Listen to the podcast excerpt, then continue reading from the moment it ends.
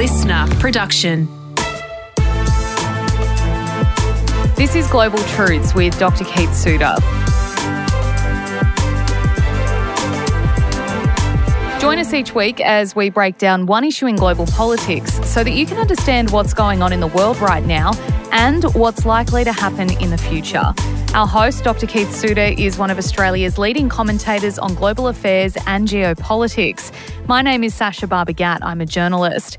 The recent G20 summit in India went ahead without one crucial guest, China's President Xi Jinping.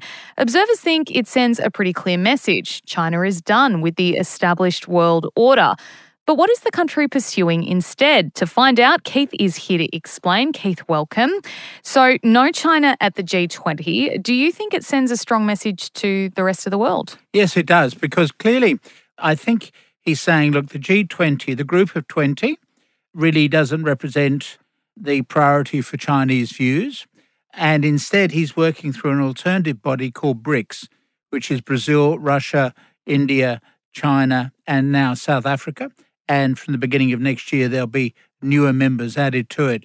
Bit of a power play underway at the moment. On the one hand, you've got China downplaying the G20, of which Australia, by the way, is a member. And we, we had a G20 summit ourselves. I was there in Brisbane, mm-hmm. got to meet President Obama. Oh. So you've got the G20, but China figures that it will do better working through this other group called BRICS. So what we're seeing then uh, with the behavior of China last week at the New Delhi conference, what happened at the G20 meeting is that you do get a great number of countries represented there, a great number of people. It's about 40% of the world's population, uh, in fact, no, it's actually more than that because if you're providing you've got China in attendance, so and it's a substantial part of the economy. It's very confusing. There are just so many G's around. Let me go back to the grandfather of all of the G's. The original grandfather were the G3. That was the United States, United Kingdom, and the, the old Soviet Union. So they met during World War II. Mm. So they became the original G3. And of course, then we had the Cold War and they didn't meet so frequently and certainly not on a regular basis. Then in 1973, we get the oil crisis with a dramatic increase in the price of oil. And so a number of the major Western countries decided to come together to discuss the common crisis. And so you now have a G7. So it's group of seven. So that's the United States, UK, France, Italy, Canada. So they are the major Western economies, and they meet each year. But what is happening is that we're getting now and emerging this whole what's called the global south. Some members of the global south are actually in the global north, which is a bit confusing. But the global south, like you know, the African countries, Latin American countries, India. India is not in the G7, mm. even though it's bigger than pretty well all of the other members, except for the United States yeah. now. So what we're getting then is this rise of the global south, and the global south needs to find its own forum. And so, in the global financial crisis in 2008, which was actually triggered by those G7 countries, it was decided to ramp up this G20 architecture. Mm. So we now have annual meetings of the G20 because they represent a large part of the world's population. There are about 200 countries in the world, but 20 are the really big players and they also represent much of the global economy. So that's why we have these annual meetings of the G20. But the argument with President Xi, who offered no explanation as to why he did not attend the G20, he sent along instead the, uh, the Chinese Prime Minister, very distinguished and senior figure, but not not President Xi himself. Mm. There's no explanation given. The Chinese don't hold media conferences in the way that we're used to in no. the West where we can interrogate things. So he just decided not to attend. One explanation is that he's now wanting to work through a whole new grouping. This is the BRICS grouping, which we need to look at. Also, because he doesn't get on very well with India. And India at the moment is on a bit of a, a roll. Mm. The Indian economy is growing rapidly, whereas there are continued question marks over China. China has all sorts of domestic issues a real estate bubble, which is bursting and causing problems, including here in Australia, by the way. Chinese companies are withdrawing their property investments, they're repatriating capital back into China. they've also got social problems. The Chinese are now lying flat. So when you graduate from university, you've given up looking for a job, what they're doing is they're living with their parents. That's it. They're not bothering to look for work. Yeah. China's got real problems. On the other hand, you look at India and the economy is booming. There are now more Indians than there are Chinese. China runs the risk of growing old before it grows rich. And so I think President Xi just is, has got his nose out of joint because clearly India is now overtaking China in some respects. Mm. You mentioned it there a little bit. How does the BRICS alliance play into all of this? So, BRICS is a term that was invented by Jim O'Neill, who was a financier. He's now a member of the House of Lords. And he coined the acronym BRIC Brazil, Russia, India, and China back in the year 2001. He was just simply saying, look, these are major countries that you need to bear in mind in terms of global economy. Don't be so fixated on what we would might call the G7 countries, some of whom are getting into problems. Japan is a member of the G7 and has got a stagnant economy. It's had a stagnant economy for 30 years. You wouldn't guess that if you visit Japan, things seem to be ticking over nicely, but it's built on a huge amount of debt and all sorts of things. So Jim O'Neill was simply saying, look, as a financier, we've got to look outside our comfort zone and look at Brazil, Russia, India, and China. And then a decade ago, South Africa joined that mm. grouping. So we now talk about BRICS rather than BRIC. Mm-hmm. And it's interesting because Jim O'Neill recently had an article published saying, Look, I didn't intend this to take off in the way that it has. you know, we're now talking about an organization. People are talking about it as being China's new platform with which to challenge American dominance of the global economy. I didn't intend any of that. I was just simply saying there are four countries we've got to keep an eye on in terms of foreign investment opportunities. This has become a monster which has outgrown its creator. Do you think um, or agree with the idea, I guess, that after World War II, the globe's governance kind of swayed too far to the West, and that's why groups like BRICS are starting to emerge? Absolutely. So after World War II, the Soviet Union pretty well excluded itself from global economic activities. It had a, an economic model which was autarkic. In other words, that the money stayed within the Soviet Union, which enabled it to cross subsidize all sorts of things. So if you were a Russian citizen, it was very cheap for you to fly from, say, your home, where you know Moscow, whatever, to the ski fields, mm. because each of the flights got subsidized. If you're a foreigner like myself, you paid through the nose. But if you're a Russian citizen, you got special treatment because they were able to control the economy.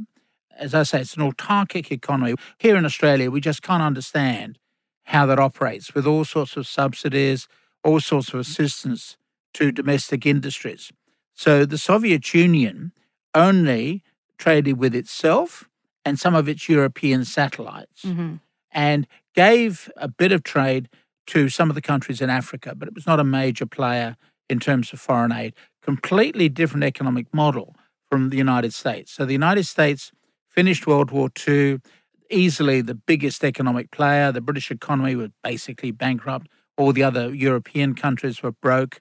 And so America filled that vacuum, which had uh, been created by the disappearance of the UK and to a certain extent France, and then dominated the financial sector. We talk about the Washington Consensus because the major players in global economics were all based in Washington, obviously the US government, but the World Bank, International Monetary Fund. And so the United States had a clear run in terms of the global economy all the way through to the oil crisis back in 1973. And it was at that point Henry Kissinger, advising Richard Nixon, who was able to say, we've got to work with other countries to try to revive the Western economy. Hence, we get the creation of the G7 mm-hmm. as an emergency response to that. So, America was the dominant player. It still is the dominant player. Its currency is still the dominant currency. The Europeans have tried to make the euro, euro the currency throughout most of Europe. They've tried to make that a, a dominant player, but it's still very much the US dollar. And so far, the US government has always honoured its debts. Mm-hmm. So if you've got spare money, and you need a safe place to invest, which includes China, by the way, hmm you buy American treasuries, American bonds, Right. and China's bought a hell of a lot of them. So um, the Chinese are buying up the American debt. But there, I think the way things are going in China, they're going to have to start selling some of that stuff just simply to help some of their own domestic problems. The US is still the major economic player, but there are a lot of other countries, including China, saying, oh, look, we've got to find alternatives to this control over our, our own national economies, which the Americans exert on us.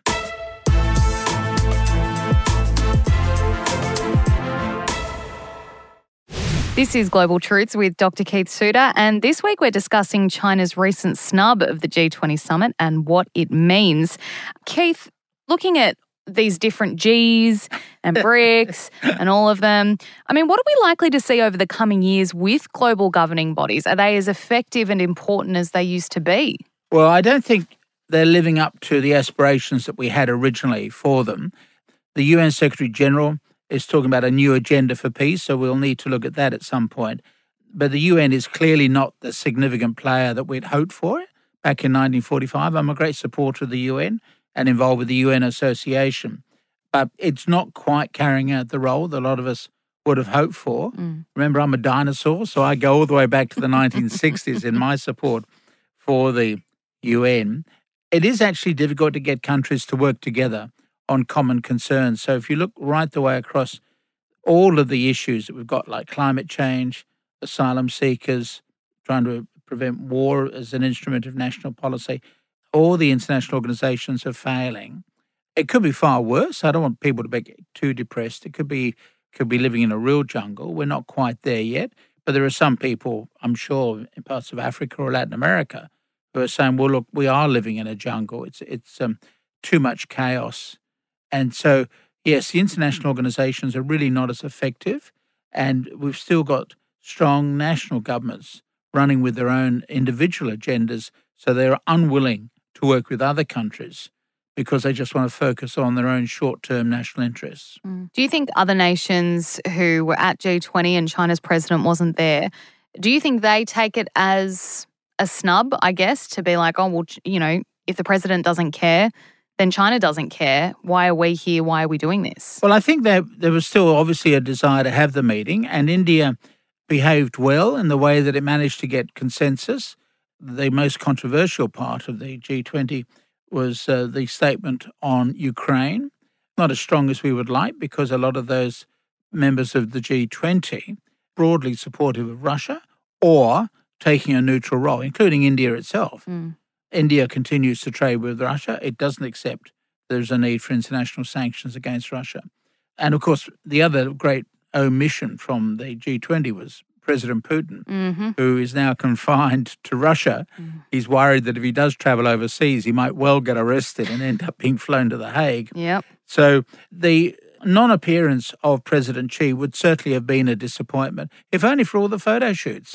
You know, everybody wants to be best bit. photographed with the man. Yeah, exactly. What's the ideal outcome here?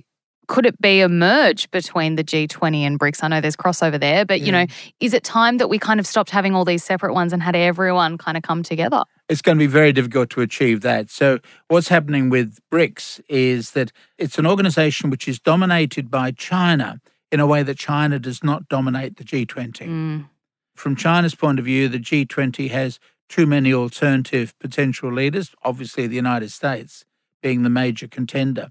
So, we've almost got an international system where, where you've got some groupings dominated by the Americans, obviously the G7, and some that are very clearly dominated by China, which is BRICS, or the Shanghai Cooperation Agreement, which is yet another grouping of countries. Again, China is the major player there. And it's interesting to note that due to Chinese lobbying, BRICS will increase their membership. So, as from next year, there'll be six more countries in BRICS. I don't know what it does to the acronym, by the way. It's going to be very confusing. but you've got Argentina, Egypt, Ethiopia, Iran, and Saudi Arabia, and the United Arab Emirates. Now, what is interesting is having Iran and Saudi Arabia in the same room. But then China has been trying to broker a peace between these two long standing enemies. Mm. And so he's really carrying out in the Middle East the role that you'd normally expect the Americans to do, Yeah. Which is to bring these countries together.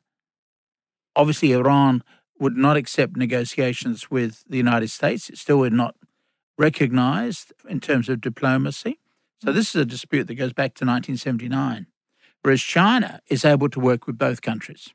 So I guess it's a sign potentially of kind of a move away from this Western focused global world order and, you know, seeing that other countries, other big countries have a great role to play. Yes, exactly it. So we're, we're going through a turning point in world affairs where India and China are becoming major players. The United States will still remain important, but of course, uh, but will be in a relative decline compared with what you see with the um, relative rise of India and China, and of course, particularly India. So it's an interesting transition point through which we're currently living. We've become so accustomed to a world dominated by the Americans.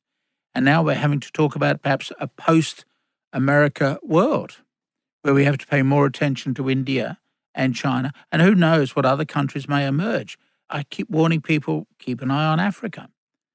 At the end of this century, there'll be more people living in Africa than India and China combined.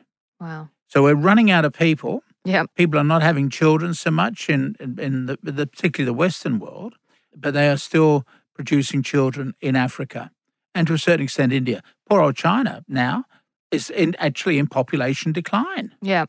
It's running out of people. Mm. Its rate of decline is actually faster than that that you see in Japan. And there are also some allegations that the original calculations about China's huge population may themselves have been wrong.